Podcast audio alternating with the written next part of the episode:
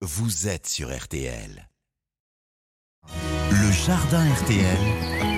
Thierry Denis. En descendant les jardins, hein, il y a du travail, même au cœur de ce mois de janvier. Notre professionnel des jardins du Morvan est connecté depuis chez lui pour euh, des astuces. Bonjour Thierry. Bonjour Stéphane, bonjour à tous. Nous avons une question d'une auditrice, Marianne, qui jardine dans le Vaucluse. Son sol est dur, argileux et calcaire, Thierry, et elle aimerait l'améliorer cet hiver. Ah ça Stéphane, l'argile et le calcaire, ben, ça n'a pas bonne réputation chez les jardiniers. Bon c'est vrai, en hiver, l'argile ça colle aux bottes, et puis l'été c'est c'est un peu comme du béton qui craquelle au soleil.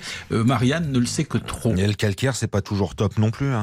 Déjà, ben, on l'accuse de faire jaunir les feuilles des rosiers, et puis de dégoûter les rhododendrons, ce qui n'est pas faux.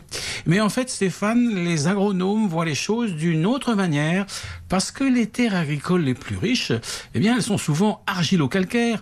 Pensez à la Beauce euh, ou à l'Abri autour de Paris. Hein. Alors oui, argile et calcaire peuvent être des atouts, mais à une condition. Et laquelle?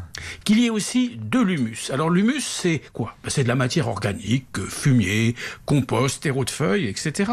Alors Stéphane, ces plaines fertiles de la Beauce et de l'Abri, eh bien elles ont été enrichies pendant des siècles avec le fumier des bœufs de labour. Et aujourd'hui, avec les tracteurs, les agriculteurs continuent d'enfouir euh, de l'humus, parce qu'ils enfouissent de la matière organique comme la paille. Et en pratique, que fait l'humus dans le sol? Oh, tout se passe à l'échelle microscopique. Stéphane, quand on ajoute de l'humus dans un sol argileux, chaque petite particule d'argile va se coller avec une particule d'humus. Ça donne des, millions de tout petits blocs, euh, des agrégats comme on dit, qui vont se comporter comme des aimants, attirer et stocker presque tous les nutriments indispensables aux plantes, ben, euh, sauf l'azote, mais ça j'en reparlerai.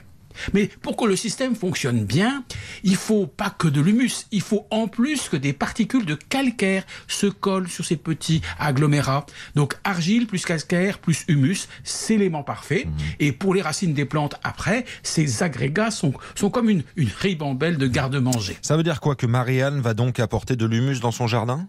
Oui, fin janvier, février, c'est le bon moment. Bon, elle a peut-être déjà du compost, c'est bien, mais on n'en a jamais assez.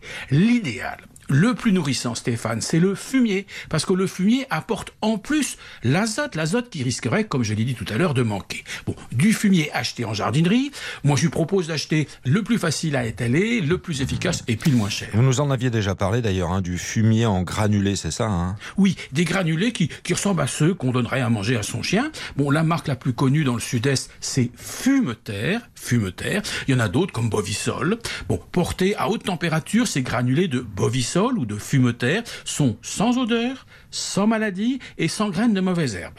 Marianne va se contenter de jeter ces granulés à la volée sur le sol, c'est vite fait, et les pluies de février vont les dissoudre et les vers de terre les enfouir autour des racines. Et Du coup, il faudra le faire chaque année, Thierry? Bah, c'est l'idéal. Alors Stéphane, près de chez moi, dans les villages viticoles de Bourgogne, où il y a des dures terres argilo-calcaires, et il y a les vignerons ont enrichi leur petit potager dans le village avec du fumier pendant des générations. Et les potagers qui sont aujourd'hui dans une terre noire, douce et fertile, eh bien, c'est ça ce que je souhaite à Marianne. Et tout pareil, merci. Si vous avez des questions pour Thierry Denis, notre pépiniériste préféré du Morvan, vous n'hésitez pas. Les SMS 64 900 code matin, il vous répondra. Ou alors les réseaux sociaux, la page Facebook de l'émission. On vous souhaite un bon week-end, Bon week-end Stéphane.